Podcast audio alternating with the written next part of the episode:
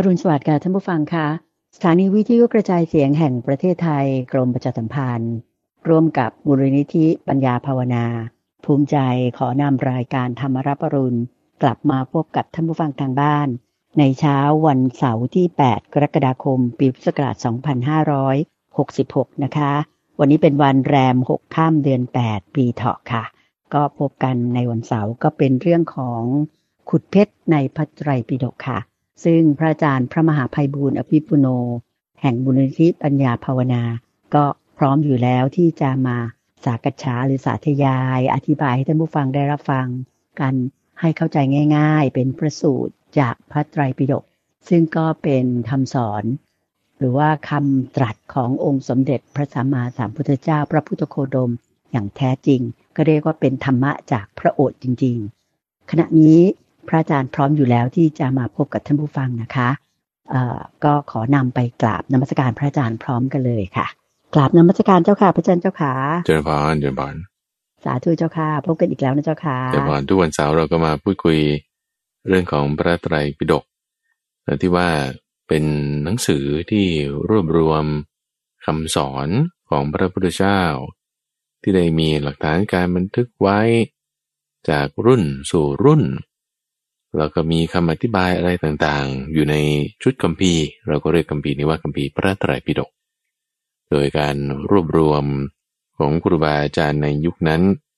ก็จะแบ่งเป็นหมวดเป็นข้อเป็นอะไรอยู่หลายๆอย่างแล้วก็เพื่อที่จะสะดวกต่อการที่จะจะท่องจำแล้วก็ส่งต่อข้อมูลซึ่งพอเรานำชุดข้อมูลเหล่านี้มาศึกษาแต่สิ่งที่สำคัญก็คือว่าเราก็จะได้องค์ความรู้ของพระพุทธเจ้าก็คือคือพระพุทธเจ้าเนี่ยท่านมีปัญญามากในการที่ทำทำให้ท่านตรัสรู้ได้ไม่หาไม่แล้วเราจะได้ส่วนแห่งปัญญานั้นได้ยังไงเอาก็ศึกษาคำสอนของท่านส่วนแห่งปัญญาที่ท่านได้ตรัสรู้เนี่ย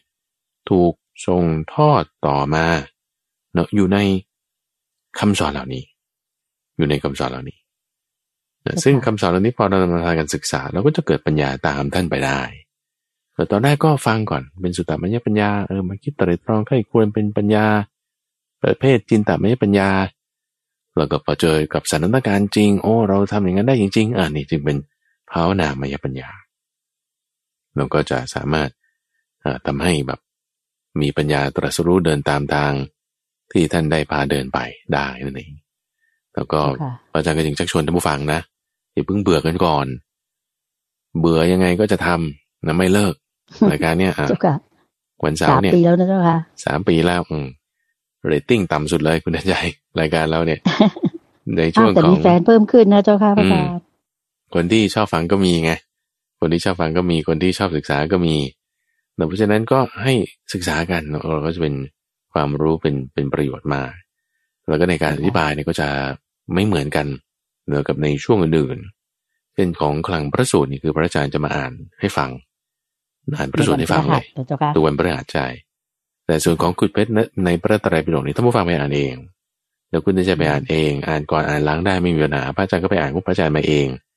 แล้วก็มาอธิบายให้ฟังซึ่งในการอธิบายในส่วนที่เป็นพระไตรปิฎกเนี่ยพระอาจารย์ก็จะต้องมีแนวแล้วก็ว่าแนวนี่คือแนวตามนี้แนวตามนี้อาจจะดึงเรื่องอื่นมาเปรียบเทียบเชื่อมโยงกันบ้างแล้วก็ก็จะมีก็จะไม่เหมือนกับในช่วงของนิทานบรรณาด้วยซึ่งนิทานบรรณาเนี่ยก็ไม่ได้อ่านให้ฟังนะแต่มาเล่าให้ฟังนั่นก็คือเรียบเรียงซึ่งนั้นก็จะเป็นนิทานวันศุกร์นะเจ้าค่ะที่พระอาจารย์นำเสนอนั่นคือทุกวันศุกร์ใช่ทุกวันศุกร์ซึ่งนั้นก็จะเป็นการเรียบเรียงขึ้นมาแต่จะไม่เหมือนกันกับในช่วงของขุดเพชรก็เพราะว่านั่นจะเป็นส่วนที่เป็นอรรถกถาแต่ส่วนที่เป็นอรรถกถานี่พระเจ้าก็จะแยกไปช่วงของนิทานบรรณาเลยเราแยกกันไปเลยเราแยกกันไปซึ่งการแยกไปตรงนี้ทำให้เรารู้ชั้นความสำคัญของข้อมูลได้ดีไงนี่ก็เป็นข้อดีด้วยแต่ความสำคัญของข้อมูลในช่วงของขุดเพชรในพระไตรปิฎกก็จะมีมากเพราะว่าเป็นชั้นของพระบาลีหมายถึงตัวที่แปลมาแล้วนี่มานั่นก็จึงเป็นเรื่องสำคัญซึ่งที่เรามามีช่วงนี้หนึ่งก็เพราะว่าสืบเนื่องจากที่พระอาจารย์ก็ได้เป็นที่ปรึกษาของมูลนิธิพระไตรปิฎกสากลด้วยเราก็จึงมี okay. การแบ่งช่วงเวลาของรายการเราผ างทีก็อาจจะมาพูดเรื่องเกี่ยวกับพระไตรปิฎกบ้างแต่ว่ามีกี่ฉบับมีการทำสักนิดนะกันมันยังไงมีแขกรับเชิญบ้างอะไรบ้างแล้วก็จะมีเดือนละสัก สองสาม ครั้งอย่างนี้ก็จะได้เชิญผู้ทรงคุณวุฒิในด้านต่างๆมาพูดคุยเกี่ยวกับพระไตรปิฎกส่วนตัวพระมหาไพบูลย์เองเนี่ยจะเรียกว่าเป็นผู้เชี่ยวชาญในเรื่องตัวพระสูตรอะไรอย่างนี้ก็ได้นะแล้วก็จะมาอธิบายเฉพาะส่วนที่เป็นพระสูตรแต่ถ้าเรื่องการทำเรื่องการตรวจตราอะไรบางอย่างอย่างอื่นเรื่องเกี่ยวกับเสียงเรื่องเกี่ยวกับดนตรีก็ต้องมีผู้เชี่ยวชาญแต่ละสาขาสาวิชาชีพต่างๆมามาพูดคุยกันแล้วก็แยกเป็นส่วนๆไปอย่างนี้นะอันนี้ก็เป็นความรู้ที่ดีแก่ท่านผู้ฟังที่เพิ่มเติมขึ้นมานะเจ้าค่ะใช่ใช่เอาวันนี้เราก็มาเจาะในพระสูตรกันต่อเจาะในพระสูตรกันต่อข้อที่หกสิบเจ้าค่ะข้อที่หกสิบแล้วในเจ้าค่ะอังคุตรนิกายหมวดที่มีธรรมะหกประการด้วยกันธรรมะหกประการพระสูตรนี้จะเป็นพระสูตรที่น่าสนใจมากว่าด้วยภิกษุที่ชื่อว่าจิตตหัตถิสารีบุตรขิงกันหลายรอบขิงกันนี่คือสมัยใหม่นะไม่ว่าไม่แน่ใจว่าท่านผู้ฟังเข้าใจเปล่าขิงกันนี่หมายถึงอะไรคุณเดินใจขิงกันนี่โยมก็ได้ยินเขาพูดอยู่นะเจ้าค่ะแต่โยมก็ไม่ทราบจริงๆว่ามันแปลว่าอะไรเออเป็นศัพท์สมัยใหม่ก็คือหมายถึงว่าอวดกันโชว์กันขึ้นมาอย่างนี้นะว่าว่าฉันแบบว่าแบบแจ๋วแน่เออดีกว่าเธออย่างนี้นะขิงกันอ่าพอคนหนึ่งเอาโทรศัพท์ใหม่โชว์ขึ้นมาใช้อีกคนหนึ่งก็เอาหูฟังใหม่โชว์ขึ้นมาใช้มาขิงกันอย่างนี้ก็ได้สับอย่างนี้เหมือนอวดกันข่มกันอะไรอย่างนี้นะข่มกันขึ้นมาเกทับกันอ่าใช่ใช่เจ้าค่ะอ๋อเจ้าค่ะก็เป็นเรื่องราวที่เกิดขึ้นที่ป่าอิสิปตนมฤคทายวันนั่นคือคราวนั้นหลังจากพระพุทธเจ้าแสดงธรรมจักรแล้วเที่ยวจาริกไปนั้นนี่ก็มีบางครั้งบางคราวก็กลับมาที่ที่จำพรรษาครั้งแรกคือที่แขวงกรุงพาราณสีอยู่ในแขวงกรุงพาราณสีตอนนั้นพวกภิกษุนี่ก็กำลังกล่าวอภิธรรมกันอยู่เนื้ออภิธรรมนี่คือหมายถึงธรรมะที่ชั้นสูงจะว่าด้วยเรื่องขันธ์ธาตุอายตนะจะไม่ได้เกี่ยวข้องด้วยบุคคลสถานที่เวลาแล้วก็กำลังพูดถึงเรื่องอธิบายสี่โพชฌงค์เจ็ดมรรคแปดเนี่ยธรรมะอะไรยังไงอย่างนี้ในขณะที่กำลังประชุมกันอยู่เนี่ยคุยกันเรื่องนี้อยู่ภิกษุที่ชื่อว่าจิตตหัตถิสารีบุตรก็พูดแทรกขึ้นในระหว่างตามที่ไม่ใช่คิวของตัวเองโอเคนะพูดสอดขึ้นในระหว่างเอาจิตตหัตถิสารีบุตรนี่คือใครไม่ใช่ท่านพระสารีบุตรนะคนละท่านกันคนละรูปกันแล้วก็มีคำอธิบายในที่นี้ว่าหัตถินี่ก็คือช้างแล้วจิตตะนี่ก็คือเป็นชื่อของท่านก็คือภิกษุที่อ่าเป็นอยู่ในตระกูลคนเลี้ยงช้างชื่อจิตตะประมาณนี้นะคือคือความหมายของชื่อนั้นเจ้าค่ะก็อาจจะมีแม่ชื่อนางสารีเหมือนกับท่านพระสารีบุตรด้วยแต่ว่าเกิดในตระกูลที่เลี้ยงช้างก็จึงเรียกว่าจิตตะหัตถิสารีบุตร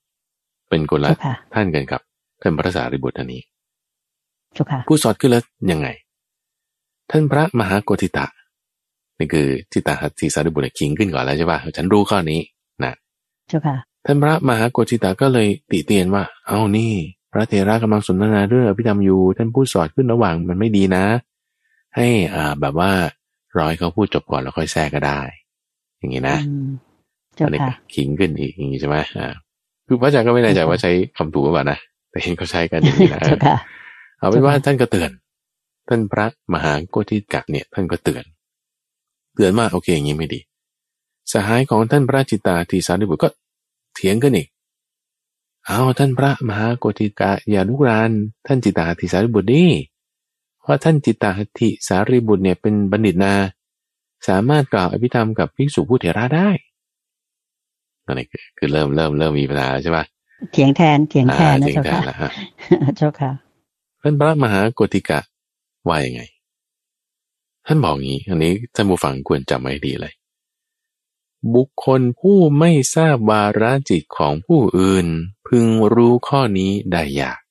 ข้อนี้คืออะไรมีหกประการนี่เองหกประการก็คือในชกนิบาตธรรมะที่มีหกอย่างหกอย่างเนี้ยท่านยกเคสขึ้นมา โดยเอาอุปมาอุปไมยมาเปรียบเทียบด้วยว่าสิ่งที่ฉันจะพูดต่อไปนี้นะดูข้างนอกเนี่ยมันดีนะแต่ข้างในเนี่ยมันกลวงนะข้างนอกดูสุขใสข้างในตาติ๊งหนองเจ้าค่ะถ้าดูแต่ข้างนอกเนี่ยคุณไม่ทราบหรอกจะรู้ได้ยากถ้าไม่ทราบบาระจิตของคนอื่นนะคุณรู้ได้ยากจนกระทั่งว่าคุณจะต้องทราบบาระจิตของเขาคุณถึงจะรู้ว่าข้างในมันดีมันกลวงดีจริงไหมใช่ไหมเจ้าค่ะดีจริงไหมเพราะว่าก็ก็ดีจริงๆแหละแต่มันเสื่อมได้โดยประการที่หนึ่งท่านยกอุปมาเปรียบเทียบกับโคคือวัวหรือควายเนี่ยนะกระบือที่มันเคยกินต้นข้าวกล้าเคยกินต้นข้าวกล้าแล้วนะแล้วเขาก็ถูกขังถูกผูกเชือกเอาไว้แล้วถูกขังถูกผูกเชือกเอาไว้คนก็เลยบอกเออเนี่ยโคตัวเนี้ยต่อไปเนี่ยมันก็ไม่กล้าลงจะไปกินต้นข้าวกล้าอีกต่อละคนพูดเงี้ยคุณเดาใจว่าเขาพูดถูกหรือพูดผิดโยมว่าน่าจะพูดผิดไปนิดหนึ่งนะเจ้าค่ะเพราะมันอาจจะกลับไปกินอีกก็ได้เป็นไปได้ใช่ไหมและการที่มันไปกินใช่ไหมเจ้าค่ะก็เลยทำให้ต้องมาถูกผูกไว้ใช่เพราะถูกผูกไว้ก็เลยไม่ได้ไปกินข้าวกล้าของชาวบ้านเนี่ยเจ้าค่ะโยมมองอย่างนั้นนะเจ้าค่ะเขาก็เลยบอกว่าก็มันไม่กินนะมันก็ต่อไปมันก็ไม่กินนั่นแหละเว้นเออแต่มันไม่แน่ถ้าถูกปล่อยเมื่อไหร่มันไปเลยเจ้าค่ะเป็นสมมติฐานที่ไม่ถูกต้องไม่ถูกต้องร้อยเปอร์เซ็นต์ไม่ถูกต้องร้อยเปอร์เซ็นต์เจ้าค่ะท่านยกอุปมาเนี่ยเปรียบเทียบกับว่าบางคนบางคนนะบางคนสงบเสงี่ยมอ่อนน้อมเรียบร้อยก็ต่อเมื่ออยู่ต่อหน้านั่นแหละอยู่ต่อหน้าพระศาสดาอยู่ต่อหน้าครูบาอาจารย์อยู่ต่อหน้าหมู่คณะอยู่ต่อหน้าคนนั้นคนนี้โอเคนะอยู่ต่อหน้าเขาเนี่ยทำดีได้ไม่มีปัญหาเจ้าค่ะแต่พอจากไปหลีกไปจากครูบาอาจารย์หลีกไปจากกลุ่มคนที่เราจะเกรงใจหลีกไปจากพระพุทธเจ้าแล้วก็นี่ไงเอาปล่อยผีนะครับนะก็ไปคลุกคลีกับเพื่อนมากเพื่อนเขาว่าอย่างนี้คนนี้ก็เออฉันก็แบบเลยไม่เรียบร้อยละไม่อ่อนน้อมละไม่สงบเสงี่ยมละบางทีคลุกคลีอยู่ก็ปล่อยจิตไม่สำรวมโอ้อวดราคาก็รบกวนเสียแทงจิตพอมีราคารบกวนเสียแทงจิตแล้วถึงขนาดลาสิกขาได้เลยนะลาสิกขาคือศึกนะบวชมาเป็นกระหมายถึงออกมาเป็นกระหัตเจ้าค่ะเอาเสื่อมได้เสื่อมได้แต่นั้นที่เห็นอยู่ว่าสงบเสงี่ยมเรียบร้อยอ่อนน้อมถ้าคุณไม่รู้วาระจิตเขาว่ามันมันจะรู้ยากเนี่ยโอ้พระองค์นี้จะไปศึกได้ไงเนี่ยดูท่าทางเรียบร้อยแล้วเนี่ยนั่นมันเกิดขึ้นแล้วบอกโถไม่ใช่สมัยนี้สมัยนี้เห็นเยอะแยะใช่ไหมล่ะข่าวแบบว่าช็อกซินิม่าเรื่องเกี่ยวกับพระสงฆ์ก็หลายเคสเหลือเกินใช่ใช่เจ้าค่ะโอ้ยไม่ไม่ใช่ของใหม่คุณเดินใจไม่ใช่ของใหม่อืมมีมามีมาตั้งแต่สมัยพุทธกาลแล้วนะเจ้าค่ะแล้วนี่ไม่ใช่พุทธพจน์ด้วยนะเป็นคำกล่าวของท่านพระโกติกะเจ้าค่ะนี่คือประการที่หนึ่งประการที่หนึ่งเรื่องความเรียบร้อยเพราะฉะนั้นอยากจะยกหัวข้อก่อนดีกว่าเนาะหัวข้อประการแรกคือเรื่องความเรียบร้อยประการที่สองคือเรื่องฌานหนึ่งประการที่สามคือเรื่องฌานสองประการที่สี่คือเรื่องฌานสามประการที่ห้าคือเรื่องฌานสี่และประการที่หกคือสมาธิชนิดที่ไม่มีนิมิตกับพูดง่ายๆตั้งแต่ข้อที่สองไปจนข้อที่หกนี่คือสมาธิขั้นต่างๆนั่นเองว่าทั้งหมดเนี่ยไล่มาตั้งแต่ความเรียบร้อยจนถึงสมาธิขั้นต่างๆนี่มันเสื่อมได้หมด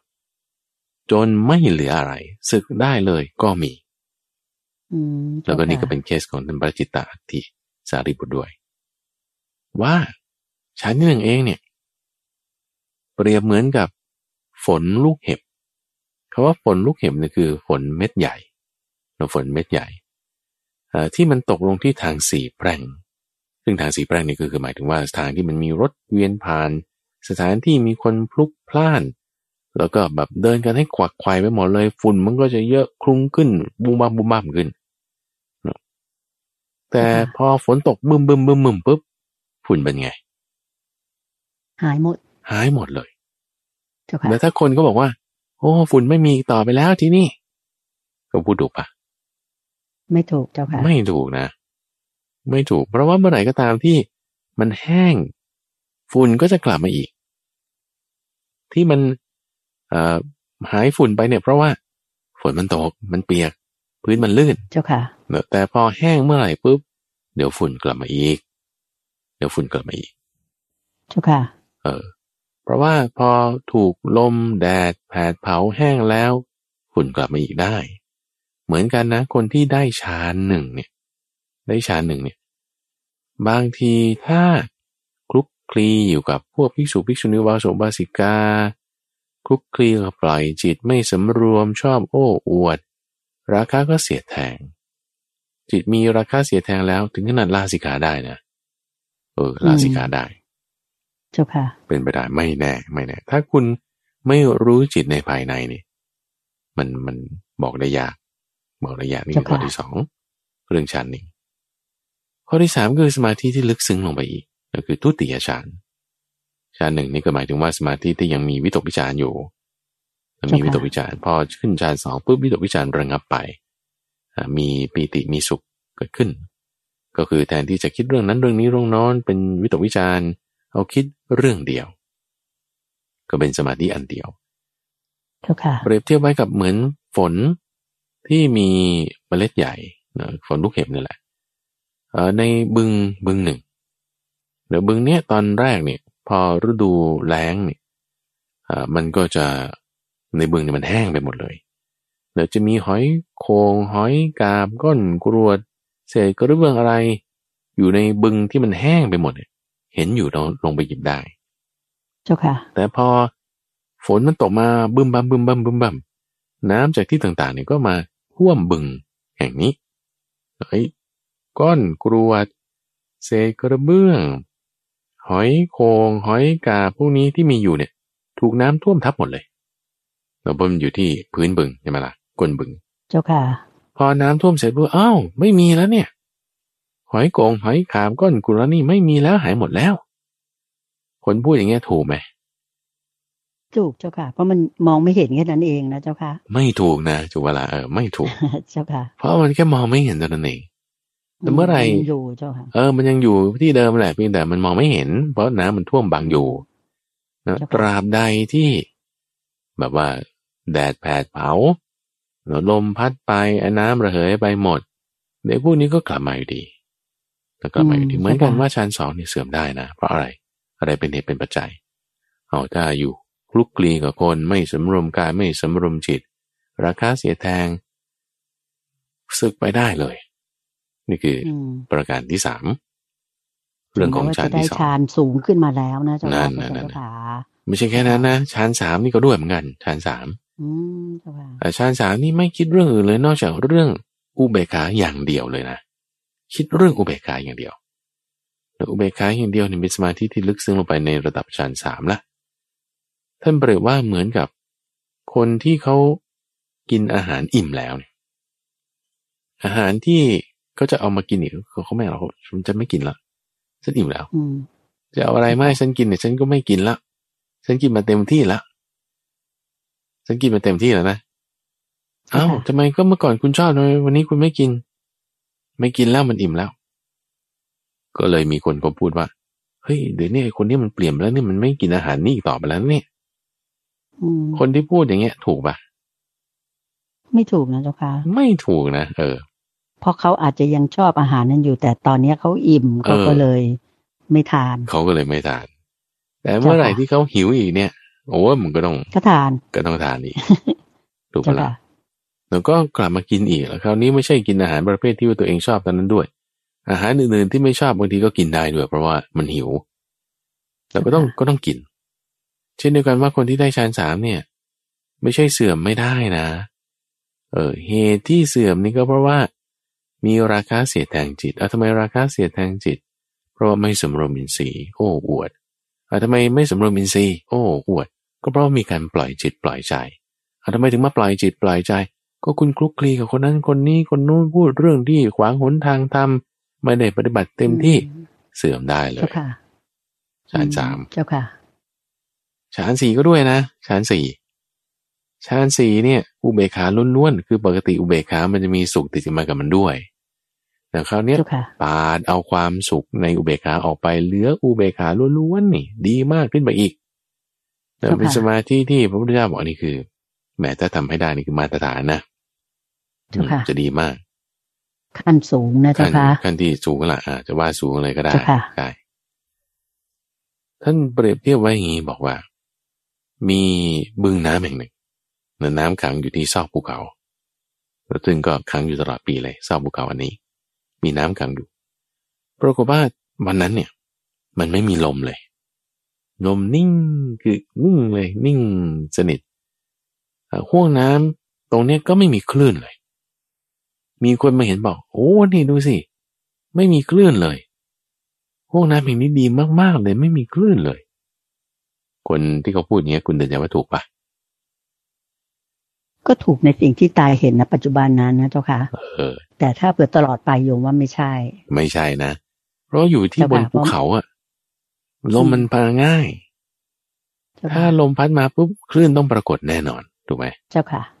การที่เขาแค่บอกว่าเอ้ยที่นี่ไม่มีคลื่นเลยเนี่ยดีมากๆเลยเขาพูดแบบว่าเฉพาะเวลานั้น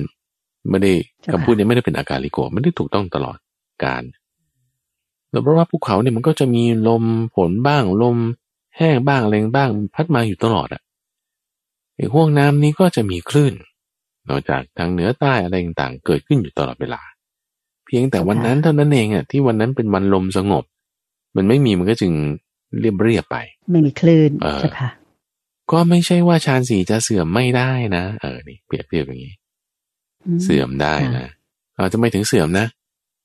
อ๋อก็เพราะว่ามีราคารบกวนจิตเราจะไม่มีราคารบกวนจิตอ๋อเพราะว่าโอ้อวดไม่สำรวมอินทรีย์ทำไมถึงไม่สำรวมอินทรีย์มีความโมโหได้ก็เพราะปล่อยจิตปล่อยใจทำไมถึงปล่อยจิตปล่อยใจก็ไปอยู่คลุกคลีกันหนูคลุกคลีกับคนนั้นคนนี้แล้วก็พูดเรื่องขวางหนทางธรรมดูกันเล่นนั่นนี่ศีลไม่รักษาให้ดีก็ไม่สำรวมอินทรีย์โอ้อวดปล่อยจิตใจราคะก็เสียแทงจิตก็เสื่อมได้เลยฌานสี่เจ้าค่ะฌานสี่ก็เสื่อมได้และในอุปมาข้อที่หกประการที่หกก็คือเปรียบเหมือนกับพระราชาแล้วก็กองทัพกองแบบเกียรติยศอะไรทั้งหลายแหล่นี่คือพระราชาเวลาจะเสด็จไปที่ไหนนะคุณเดินใจโอ้โหเขาต้องเตรียมการเสด็จนะมีทั้งคนที่จะไปเตรียมดูเส้นทางก่อนหน่วยพลาธิการหน่วยเสนาธิการกองช้างกองรถพลเดินเท้าเสนารักษ์แล้วก็ยังกองราชพิธีแล้วก็ก็ต้องมีกษัตริย์เมืองออกมาต้อนโอ้จิปาถะเยอะไปหมดเนี่ยนะปรากฏว่ากองทหารเหล่านี้เขาก็ไปตั้งแคมป์ตั้งค่ายอยู่ที่แนวป่าแห่งหนึ่งซึ่งปกติแล้วแนวป่าแห่งนั้นจะมีทั้งจักจั่นเสียงแมลงเสียงอะไรต่างๆเนี่ยจุ๊บจิ๊บจุ๊บจิ๊บเต็มไปหมดเลยโอเคนะแต่พอปรากฏว่าพวกกองทหารเหล่านี้ไปอยู่บริเวณนั้นเนี่ยมีทั้งเสียงช้างเสียงม้าเสียงรถเสียงพลเดินเท้าเสียงกลองเสียงบันดาเสียงสังเสียงพินนั่นนี่เสียงจักจั่นเนี่ยมันเลยไม่มีคือไม่ได้ยินโอเคว่าไม่ได้ยินเพราะเสียงเหล่านี้มันกลบหมดใช่ค่ะไอ้คนที่นั่งก็เลยบอกว่าเออเนี่ยไม่มีแล้วเสียงจักจั่นโอเคดีละไม่มีเสียงจักจั่นเลยเขาพูดอย่างเงี้ยคุณเดินใจว่าเขาพูดถูกปะไม่ถูกแน่นอนนะเจ้าค่ะไม่ถูกนะไม่ถูกนะทำไมอ่ะก็เพราะว่าจักจั่นที่ไม่ได้ยินเพราะว่าหนึ่งมีเสียงกลบไปหมดอย่างที่พระอาจารย์ว่าสองก็คือจักจั่นเนี่ยโดยปกติแล้วเนี่ยถ้ามีผู้คนเยอะๆเนี่ยเขาก็จะหยุดเขาจะหยุดไม่ส่งเสียงนะเจ้าค่ะโยมสังเกตดูอ่ะเขาก็อาจจะหนีไปหรืออาจจะหยุดอย่างเงี้ยนะก็ก็เลยไม่ส่งเสียงระวังตัวไว้ใช่เจ้าค่ะจะบอกว่าที่นี้ต่อไปจะไม่มีเสียงจักจั่นแล้วเนี่ยเขาพูดไม่ถูกพูดไม่ถูกเช่นเดียวกันว่าสมาธิชนิดที่ไม่มีนิมิตนั่นคือไม่ต้องอาศัยลมหายใจไม่ต้องอาศัยพุทโธเอาลมหายใจเป็นนิมิตเอาพุทโธเป็นนิมิตไม่ต้องละนั่นคือสมาธิที่ชำนาญขึ้นไปอีกเสื่อมได้เหมือนกันนะเสื่อมได้เพราะว่าราคะรบกวนจิตได้แต่ทำไมราคะรบกวนจิตได้ก็เพราะว่าไม่สำรวมอินทรีย์ชอบพูดชอบคุยทำไมไม่สำรวมอินทรีย์เพราะชอบพูดชอบคุยก็ปล่อยจิตปล่อยใจทำไมถึงปล่อยจิตปล่อยใจเพราะคลุกคลีกันหนูไม่อยู่หลีกเร้นคลุกคลีคบเพื่อนชั่ว ไม่รักษาศีลดูการละเล่นไม่มีระเบียบวินัยก็เลยไม่สำรวมอินทรีย์แล้วก็สุดท้ายก็เสื่อมได้เสื่อมได้ลาสิกาได้อืมเจ้าค่ะนี่เป็นคำของท่านพระโกฏิกะคำของท่านพระโกฏิกะบอกในที่ประชุมนั้นบอกว่าความที่ท่านเนี่ยไม่รู้วาระจิตของผู้อื่นเนี่ยนะมันรู้ได้ยากนะว่าเขาจะเป็นยังไงยังไงยกเคสอุปมาหกอย่างนี้ขึ้นก็สื่อนัยยะเลยว่าท่านพระจิตตาธิสาริบุตรเนี่ยต้องได้ศึกต้องได้ศึกอืมเจ้าค่ะมันจริงอย่างนั้นจริงๆคุณเดือนใจศึกไม่เจ้าค่ะศึกเลยอ๋อเจ้าค่ะต่อมาในเรื่องนี้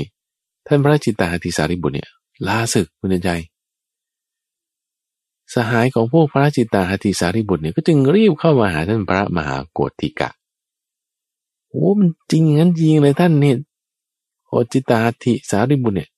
ได้วิหารสมาบัติต่างๆนี่ศึกแล้วที่ที่ที่พูดอย่างนี้ทั้ง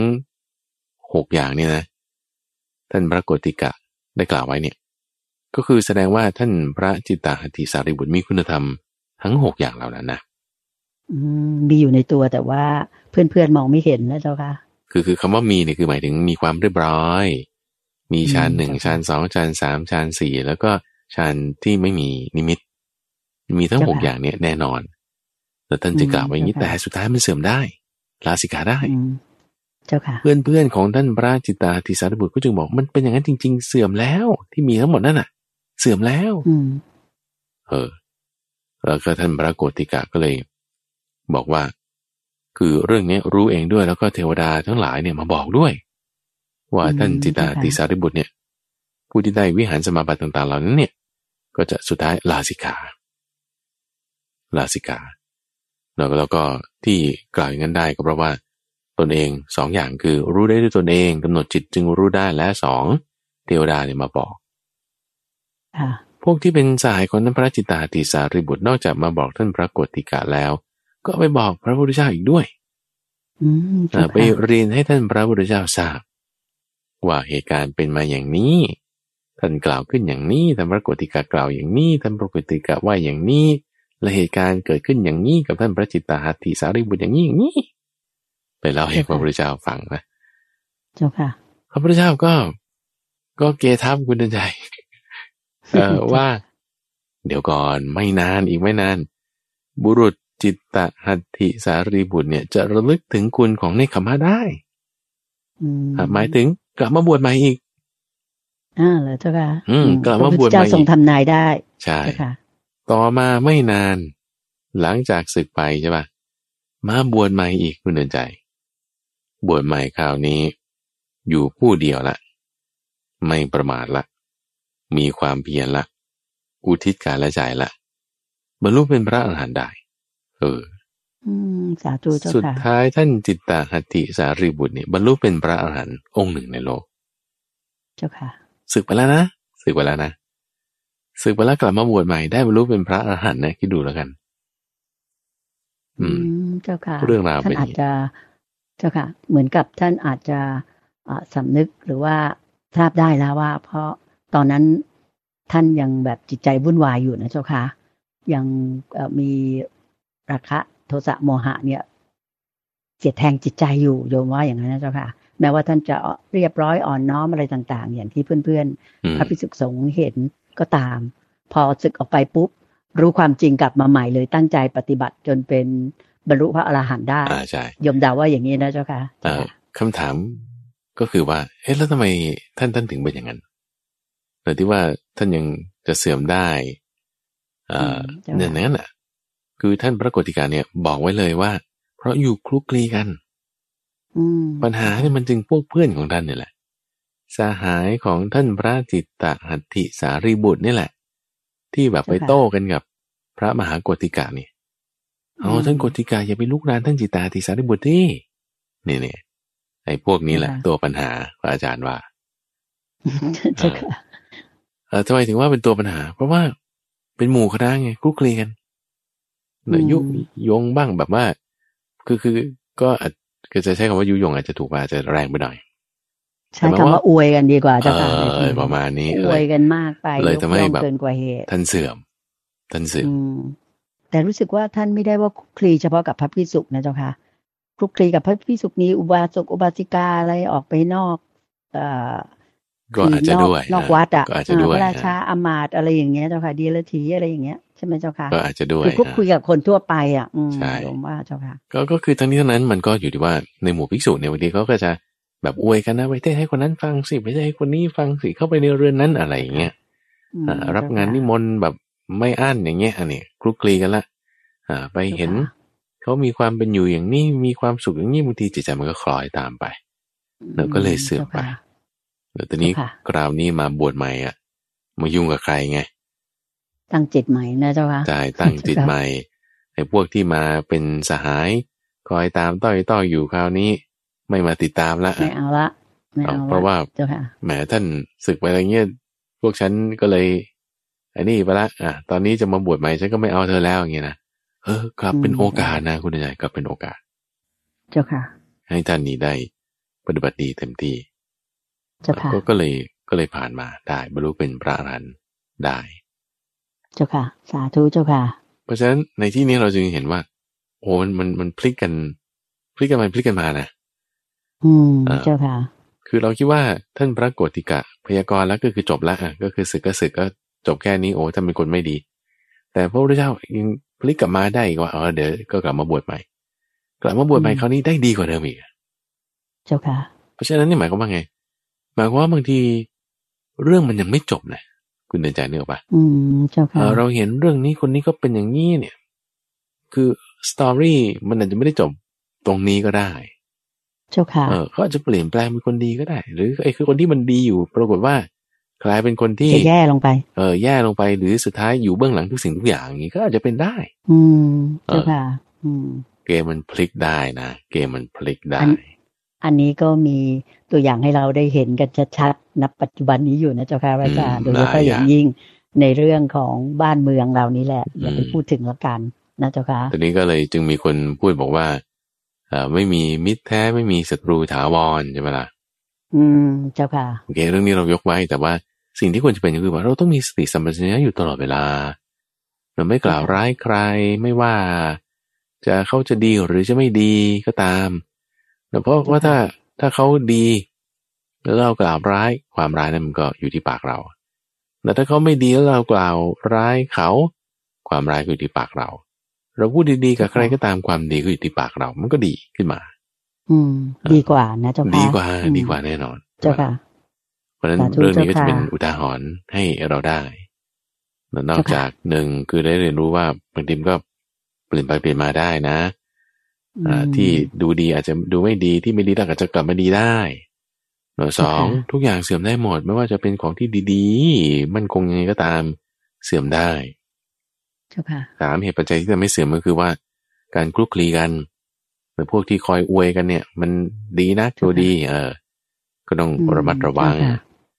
ก็ที่สี่ก็คือว่าอย่าพูดสอดขึ้นในระหว่างเวลาที่เขาคุยธรรมะกันอยู่ทำให้พระอาจารย์มันนึกถึงข้อปฏิบัติของพระพุทธเจ้านะเวลาที่เจอภิกษุแสดงธรรมอยู่ในโรงธรรมอย่างเงี้ยท่านจะไม่เข้าไปในระหว่างนะท่านจะไม่เข้าไปในระหว่างท่านก็จะรออยู่จนจนจบซะก่อนแล้วท่านถึงจะเข้าไปบางทียืนรอจนปวดหลังอ่ะพระพุทธเจ้ามีในพระสูตรอื่นๆระบุเอาไว้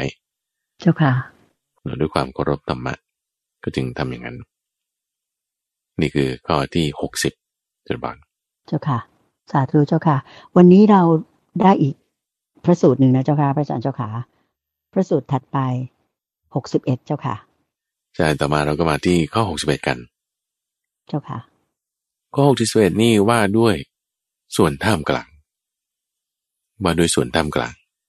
ชื่อว่ามัชเชสุก็อยู่ที่เมืองเดิมคือเมืองปารณสีเมืองปารณสีแล้วก็พระพุทธเจ้าตรัสคำนี้เอาไว้แล้วก็คือวันนั้นไปบิณฑบาตฉันกลับมาเสร็จเรียบร้อยแล้วก็มารับฟังโอวาทเนอะว่าพระพุทธเจ้านี้จะตรัสเรื่องอะไรอะไรยังไงเราก็ได้ตรัสคาถานี้เอาไว้ แต่คำว่าคาถานี่คือระเบียบแห่งถ้อยคำเหมือนกับกลอนแปดกลอนหกอะไรอย่างเงี้ยนะแต่ว่าเป็นระเบียบของภาษาบาลีตรัสไว้อย่างนี้บอกว่าผู้รู้ชัดซึ่งส่วนสุดทั้งสองด้านแล้วไม่ยึดติดในท่ามกลางด้วยมัตตาผู้นั้นเรียกว่าเป็นมหาบุรุษผู้นั้นชื่อว่าล่วงพ้นเรื่องร้ายรัดในโลกนี้ได้พอพูดแค่นี้กันแล้วเราก็จากไปเราจากไปคือพวกภิกษุนี่ก็มาคุยกันต่อเอ๊ะในคำตรัสเนี่ยอะไรคือส่วนสุดทั้งสองด้านหนึ่งคืออะไรอีกด้านหนึ่งคืออะไรท่ามกลางคืออะไรแล้วก็เรื่องร้ายรัดคืออะไรต้องคุยกันเรื่องนี้คุยกันเรื่องนี้ยกเรื่องนี้ขึ้นพูดคุยกันในเรื่องที่พระพุทธเจ้าเคยตรัสไปแล้วซึ่งอันนี้เป็นความสิ่งที่ดีมากเลยนะว่าเอาคำสอนของพระพุทธเจ้าเนี่ยมาพูดคุยกันเอ้พระสูตรนี้พระพุทธเจ้าตรัสคำนี้หมายถึงไงนะอ่าอย่างเงี้ยเป็นต้นอืมเจ้าค่ะมาแบบเหมือนวินิจฉัยวิเคราะห์วิจารณ์กันแล้วก็ช่วยกันแปลความให้ถูกต้องจะได้เข้าใจนะเจ้าค่ะถูกต้องถูกต้องแต่คำนี้คือยังไงยังไงมันก็ต้องมีตัวบทเอ้คำนี้ท่านพูดหลวมๆว่าอย่างนี้หมายถึงยังไงอย่างเงี้ยแต่ซึ่งเป็นเรื่องดีมากคือถ้าเปรียบเทียบนะว่าพระภิกษุสงฆ์เนี่ยคุยกันแบบแย่ที่สุดเลยเอาคุยเรื่องยศตำแหน่งเงินทองวันนี้ท่านไปอินบาทได้เงินเท่าไหร่หมานไม้ไปเทศได้เงินเท่าไหร่หรือเรื่องยศตำแหน่งนี้ท่านจะได้ตำแหน่งนั่นนี่โน่นยังไงอะไรเงี้ยคือไม่ดีเลยหรือถ้าจะคุยเรื่องบ้านเมืองเนี่ยท่านไปที่จังหวัดนั้นเป็นยังไงประเทศนั้นเป็นยังไงบิณฑบาตได้ไหมญาติโยมอยู่ยังไงเออมันก็ก็ก็แย่อยู่เหมือนกันอ่ะแต่แต่ถ้าจะให้ดีที่สุดเนี่ยคุยเรื่องธรรมะไงคุยเรื่องธรรมะดีกว่าดีกว่าแน่นอนอ่าดีกว่าแน่นอนเราเราก็ลองดูกันหน่อยว่าพระกลุ่มนี้ก็คุยเรื่องอะไรกันพระกลุ่มนี้ก็คุยเรื่องอะไรกันเราก็จะรู้แนวแนวว่าว่าเขาเป็นยังไงเจ้าค่ะทีนี้พอคุยเรื่องธรรมะกันแล้วก็ถามกันว่าไอ้ประเด็นเนี้ยท่านว่ายังไงอะไรคือส่วนสุดด้านหนึ่งด้านหนึ่งอะไรคือท่ามกลางอะไรคือขึ้นร้อยรัดภิกษุรูปหนึ่งยกมือขึ้นเลยบอกอ่ะผมว่าอย่างนี้พอภิกษุรูปหนึ่งจะกล่าวรูปอื่นก็ฟังไม่สอดแทรกขึ้นในระหว่างอันนี้เป็นเรื่องที่ดีนะให้ท่านกล่าวจบก่อนดูซิว่าอย่างไรผู้นี้บอกว่าผัสสะเป็นส่วนสุดด้านหนึ่งเหตุเกิดผัสสะเป็นส่วนสุดอีกด้านหนึ่งความดับแห่งผัสสะอยู่ท่ามกลางตัณหาเป็นเรื่องร้ายรัดว่าอย่างนี้นะเออเจ้าค่ะพอภิกษุรูปแรกพูดจบแล้วก็มีภิกษุรูปที่สองนี่แสดงความเห็นขึ้นมานี่คือลักษณะที่ถูกต้องนะคุณจะว่าไม่ใช่พูดสอดขึ้นในระหว่างก็จะเหมือนกรณีของดันพระจิตตหัตถิสาริบุตรซึ่งรูปแรกยังพูดไม่ทันเสร็จท่านก็สอดขึ้นในระหว่างอันนี้ไม่ดีแต่นี่คือคือลักษณะที่ว่าเรากำลังคุยเรื่องอภิธรรมกันอยู่นั่นก็คือไม่ได้ว่าด้วยเรื่องตัวตนบุคคลต่างๆแต่พูดถึงตัวธรรมะล้วนๆนะภิกษุรูปหนึ่งมีความเป็นอย่างนี้ว่าผัสสะเป็นส่วนสุดด้านหนึ่งเหตุเกิดแห่งผัสสะเป็นอีกด้านหนึ่งความดับนี่อยู่ท่ามกลางอย่างนี้ในขณะที่รูปที่สองกล่าวขึ้นบอกว่าอดีตเป็นส่วนสุดข้างหนึ่งอนาคตเป็นส่วนสุดอีกข้างหนึ่งปัจจุบันอยู่ในท่ามกลางแล้วก็ตัณหาเป็นเรื่องร้ายรัดตัณหาย่อมร้อยรัดอดีตและอนาคตและปัจจุบันเอาไว้เพราะเป็นที่เกิดขึ้นแห่งภพนั้นๆนี่คือเอาตัณหามาเป็นตัวร้อยรัดก็เหมือนกับเคสแรกถูกปะเคสแรกเจ้าค่ะแต่ที่ไม่เหมือนกันคือส่วนสุดแล้วก็ท่ามกลางเนอะแต่ตัวเรื่องร้อยรัดเนี่ยเหมือนกันโอเคไหมเจ้าค่ะอ่ะถัดมารูปที่สามรูปที่สามรูปที่สามก็แสดงความเห็นขึ้นอีกอันนี้คิดว่าท่านผู้ฟังคงจะเดาได้ละว่าอ๋อแสดงว่าต้องมีหกความเห็นแน่นอนเพราะมันอยู่ในหมวดหกอืมเจ้าค่ะรูปที่สามท่านว่าไงรูปที่สามท่านบอกว่าสุขเวทนาเป็นส่วนสุดด้านหนึ่งทุกขเวทนาเป็นส่วนสุดอีกด้านหนึ่งอทุกขมสุขเวทนาอยู่ท่ามกลางอ แล้วก็ตัณหาเป็นเครื่องระรัดอันนี้เหมือนกันเจ้าค่ะเหมือนกันนะตัณหาเป็นเครื่องระรัดเหมือนกันร้อยรัดทั้งสุขทุกข์และอทุกขมสุขไว้ด้วยกันเพราะว่าเป็นเหตุเกิดขึ้นแห่งภพแต่ใช้เหตุผลเดียวกันนี่คือองค์ที่สามรูปที่สามกล่าวไว้โอเคเจ้าค่ะต่อมารูปที่สี่พอรูปที่สามกล่าวจบรูปที่สี่ก็ยกมือขึ้นโอเคผมมีความเห็นอยู่เหมือนกันนะไม่พูดสอดขึ้นในระหว่างท่านบอกงี้บอกว่ารูปเป็นส่วนสุดด้านหนึ่งวิญญาณอยู่ท่ามกลางนามอยู่อีกด้านหนึ่งนามอยู่ด้านหนึ่งรูปอยู่ด้านหนึ่งวิญญาณอยู่ท่ามกลางโอเคไหมปัญหาเป็นเรื่องร้ายรัดมาอย่างนี้อันนี้แบบเห็นตรงกันหมดเลยนะเจ้าค่ะว่าตัณหาเป็นเครื่องร้อยรัดใช่ใช่ใช่แล้วก็บอกต่ออีกว่าเพราะตัณหาย่อมร้อยรัดนามรูปและวิญญาณไว้โอเคนี่คือท่านที่สี่ว่าอย่างนี้เจ้าค่ะท่านที่ห้าบอกว่าอายตนะภายในนี่ส่วนสุดด้านหนึ่งอายตนะภายนอกนี่ส่วนสุดอีกด้านหนึ่งวิญญาณอยู่ท่ามกลางตัณหาเป็นเครื่องร้อยรัดรูปที่ห้านี่เห็นเหมือนกับรูปที่สี่อยู่สองอย่างนั่นคือวิญญาณและตัณหาในขณะที่เห็นต่างจากรูปอื่นๆในเรื่องของส่วนสุดด้านหนึ่งและอีกด้านหนึ่งโดยเอาอายตนะภายในกับภายนอกมาเป็นคู่กันโอเคนั่นคือประการที่ห้าตัณหาเจ้าค่ะท่านที่หกบอกงี้บอกว่าสักกายะนี่ก็ด้านหนึ่งเหตุเกิดสักกายะนั่นอีกด้านหนึ่งความดับแห่งสักกายะอยู่ท่ามกลางตัณหาเป็นเครื่องร้อยรัดเพราะตัณหาย่อมร้อยรัดสักกายะเหตุเกิดสักกายะและความดับแห่งสักกายะเอาไว้ว่าอย่างนี้สักกายะคืออะไรล่ะแต่สักกายะในที่นี้ท่านอธิบายไว้ในส่วนที่เป็นคำอธิบายบอกว่าหมายถึงวัฏฏะสามอย่างนี่คือกรรมกิเลสวิบาก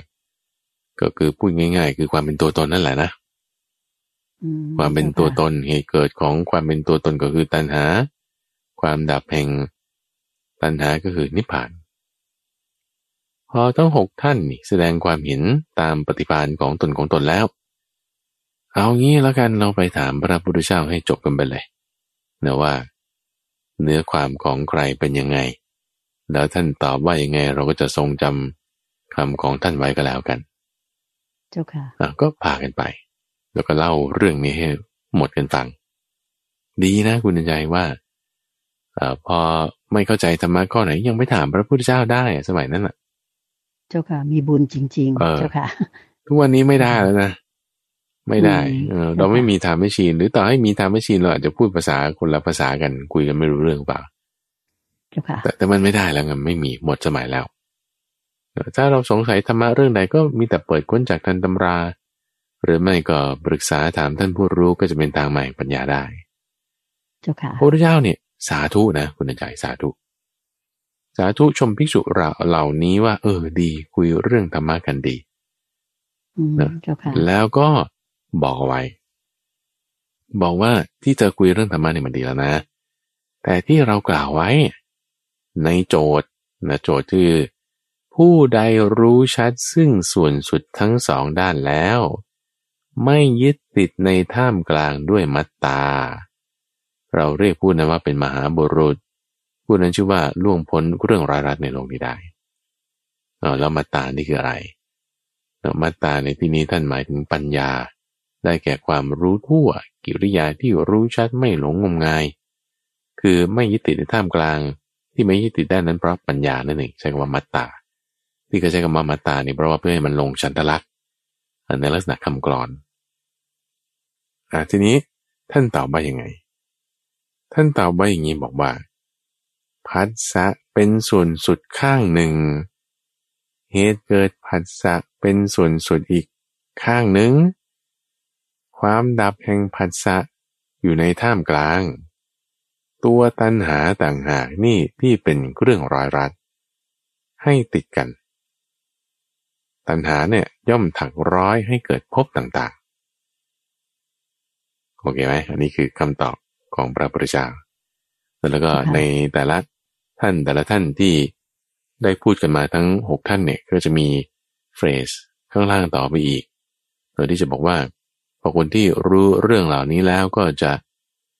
รู้ยิ่งธรรมะที่ควรรู้ยิ่งกำหนดรู้ธรรมะที่ควรกำหนดรู้รอบรู้ธรรมะที่ควรรอบรู้แล้วก็จะทำให้แจ้งซึ่งถูกได้นะข้อความนี้จะเหมือนกันเรามาวิเคราะห์ตรงจุดที่เป็นพุทธพจน์นี้ดีก่อนนะว่าเออแล้วถ้าท่านพูดอย่างนี้หมายถึงยังไงแล้วคำของใครที่ควรจะสาธุด้วยเนาะเจ้าค่ะอะไรคือผัสสะด้านหนึ่งอะไรคือเหตุเกิดแห่งผัสสะอีกด้านหนึ่งผัสสะเป็นส่วนสุดข้างหนึ่งใช่ไหมเหตุเกิดผัสสะคือผัสสะสมุทัยเป็นส่วนสุดอีกข้างหนึ่งท่านบอกถึงผัสสะนิโรธผัสสะนิโรธเนี่ยคือความดับไม่เหลือของตัณหาไม่ใช่ความดับของผัสสะนะผัสสะนิโรธะนี่คือความดับไม่เหลือของตัณหาอยู่ท่ามกลางเพราะตัณหาเนี่ยเป็นตัวร้อยรัดเอาไว้แสดงว่าสองอันนี้ต้องต่างกันเราเราเราทำความเข้าใจข้อนี้ก่อนนะเราจะรู้ว่าในยะของใครถูกของใครผิดท่านบอกว่าตัณหาเนาะคือผัสสะนิโรธเนี่ยนะผัสสะนิโรธะเนี่ยอยู่ท่ามกลางความดับผัสสะอยู่ท่ามกลางตัณหาเป็นเครื่องร้อยรัดโดยเพราะตัณหาย่อมร้อยรัดผัสสะและเหตุเกิดผัสสะไว้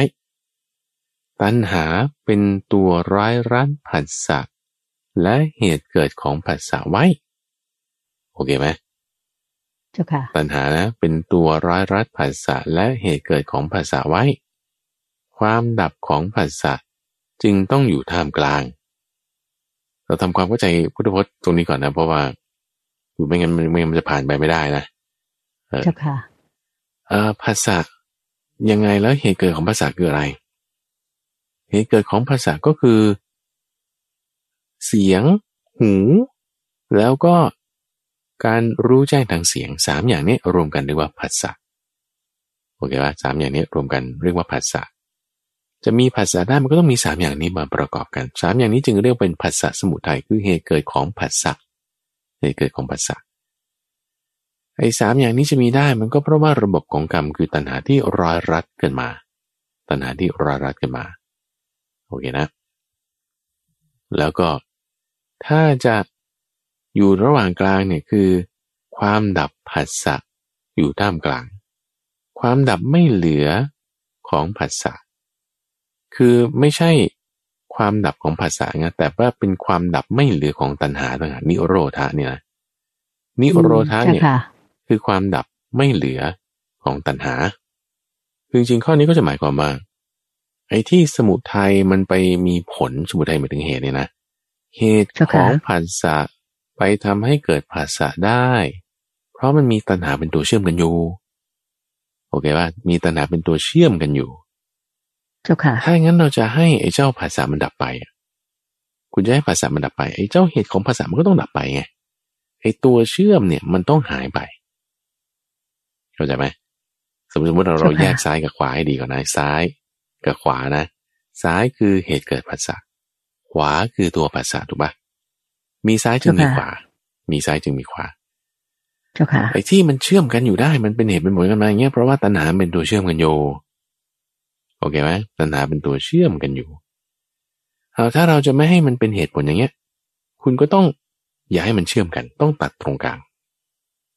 ตัดตรงกลางตัดตรงกลางก็คือหมายความว่าให้ผัสสะนี่มันเป็นอิสระจากเหตุเกิดของผัสสะให้ผัสสะเป็นอิสระจากเหตุเกิดของผัสสะ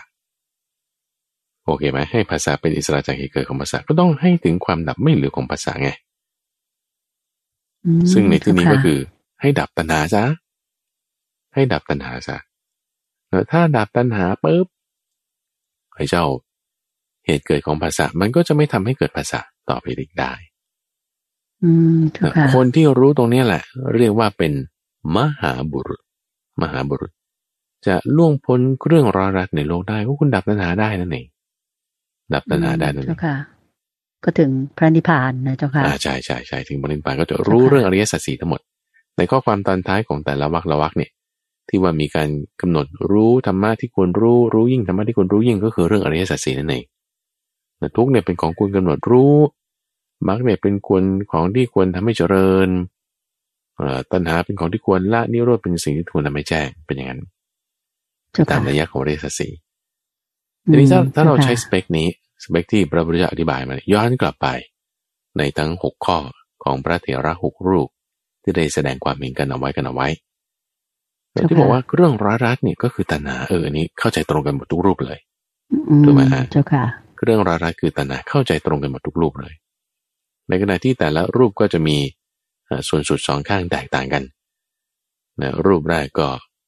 พูดตรงเป๊ะเนาะภาษาอันหนึ่งให้เกิดภาษาอันหนึ่งนะรูปแรกนี่พูดตรงเป๊ะเลยกับที่พระพุทธเจ้าได้กล่าวอธิบายก็แสดงว่าท่านนี่เป็นพหูสูตรจริงๆเนาะรูปแรกพูดเป๊ะเลยรูปที่สองนี่เอาเรื่องอดีตอนาคตมารูปที่สามนี่เอาเรื่องสุขทุกข์ส่วนเอาทุกข์กับสุขอยู่ตรงกลางอันนี้จะเรื่องออฟเริ่มออฟนิดหนึ่งเริ่มออฟนิดหนึ่งจะจะเริ่มแบบว่าเป็นอีกอย่างหนึ่งไปเหมือนออกนอกลู่นอกทางไปนิดหนึ่งนะเจ้าค่ะคือไม่ตรงว่างั้นไม่ไม่ตรงไปอ่าไม่ตรงไปนะหรืออีกรูปหนึ่งก็จะพูดถึงนามอยู่ตรงนั้นรูปอยู่ตรงนี้นะวิญญาณอยู่ท่ามกลางแล้วก็เราก็จะสังเกตดูได้ว่าอ๋อจริงๆแล้วก็ต้องเอาความดับของเจ้าผัสสะซึ่งก็ต้องเอาอีกฝั่งหนึ่งและความดับของอันนั้นมาอยู่ท่ามกลางเพราะฉะนั้นข้อที่หกเออมีแนวโน้มว่าถูกอยู่คือเอาสักยะเหตุเกิดสักยะแล้วก็ความดับสักยะอยู่ตรงกลางนะข้อที่หกก็จะมีความใกล้เคียงแล้วก็ข้อที่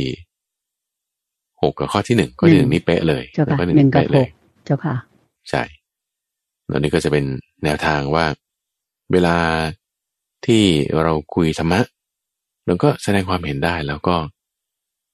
เราก็มาเทียบเคียงกันกับในพระสูตรเทียบเคียงกันกับในพระวินัยแต่ถ้าไหนมันลงกันไม่ได้เข้ากันไม่ได้อันนี้เราก็ละทิ้งเสียไหนมันลงกันได้เข้ากันได้อันนั้นเราก็ทรงจำไว้ในที่นี้เราจะเห็นได้ว่าโอ้ตัณหาเนี่ยมันเป็นเรื่องร้ายรัดอันนี้ถูกต้องหมดเลยควรทรงจำไว้ควรทรงจำไว้ส่วนในเจ้าสุดตรงสองข้างเราก็คือตัวเหตุและตัวผลนั่นเองเหตุและผลมันเชื่อมกันอยู่ได้นี่คุณใจเพราะตัณหาเพราะตัณหาที่เราคาดหวังผลนี้เราจึงสร้างเหตุนี้เราสร้างเหตุนี้เราก็คาดหวังผลอันนั้นผลอันนั้นก็จะเกิดขึ้นนั่นคือตามเหตุตามผลไงตามเหตุตามผลแต่ถ้าจะเหนือเหตุเหนือผลนั่นคือนิพพานไงเหนือเหตุเหนือผลก็ก็ต้องหลุดพ้นน่ะต้องละตัณหาได้ต้องละตัณหาได้แล้วก็ถ้ามองมุมนี้นะจริงๆแล้วทุกข้อนี่ก็ก็ได้หมดนะเพราะว่าก็เอาตัณหาเป็นตัวเชื่อมใช่ปะล่ะก็ถ้าคุณละตัณหาแสดงว่าวิญญาณคุณก็ละได้นามก็ละได้รูปก็ละได้สุขก็ละได้ทุกข์ก็ละได้อาทุกขมสุขก็ละได้สักกายก็ละได้อดีตก็ละได้อนาคตก็ละได้ปัจจุบันก็ละได้หมดอ่ะก็ก็กำกึ่งเหมือนกันก็ไปได้เหมือนกันอย่างนี้นะถ้ามองมุมนี้อืมเจ้าค่ะอันนี้ก็เป็นข้อที่หกสิบเอ็ดไหนเทียบเคียงกับในเคสของข้อที่หกสิบหมายถึงว่ามีการพูดคุยธรรมะกันอยู่นี่แหละในที่ว่าระหว่างการพูดคุยอภิธรรมกันอยู่เนี่ยก็ต้องเป็นลักษณะตามข้อที่หกสิบเอ็ดส่วนในข้อหกสิบนี้ท่านพระจิตตหัตถิสารีบุตรพูดสอนขึ้นในระหว่างก็จึงเป็นเนื้อหาที่ได้กล่าวไปแล้วนั่นเองแล้วก็คิดว่าสัปดาห์นี้เราได้สองข้อเนี่ยคุณใจข้อที่หกสิบและหกสิบเอ็ดมันมีความน่าสนใจมากเกินไปเจ้าค่ะสาธุเจ้าค่ะค่ะท่านผู้ฟังคะสำหรับในวันเสาร์ที่แปดกรกฎาคมนี้พระอาจารย์พระมหาไพบูลย์อภิปุโนแห่งมูลนิธิปัญญาภาวนาก็ได้มาสักษาหรือสาธยายอธิบายให้เราได้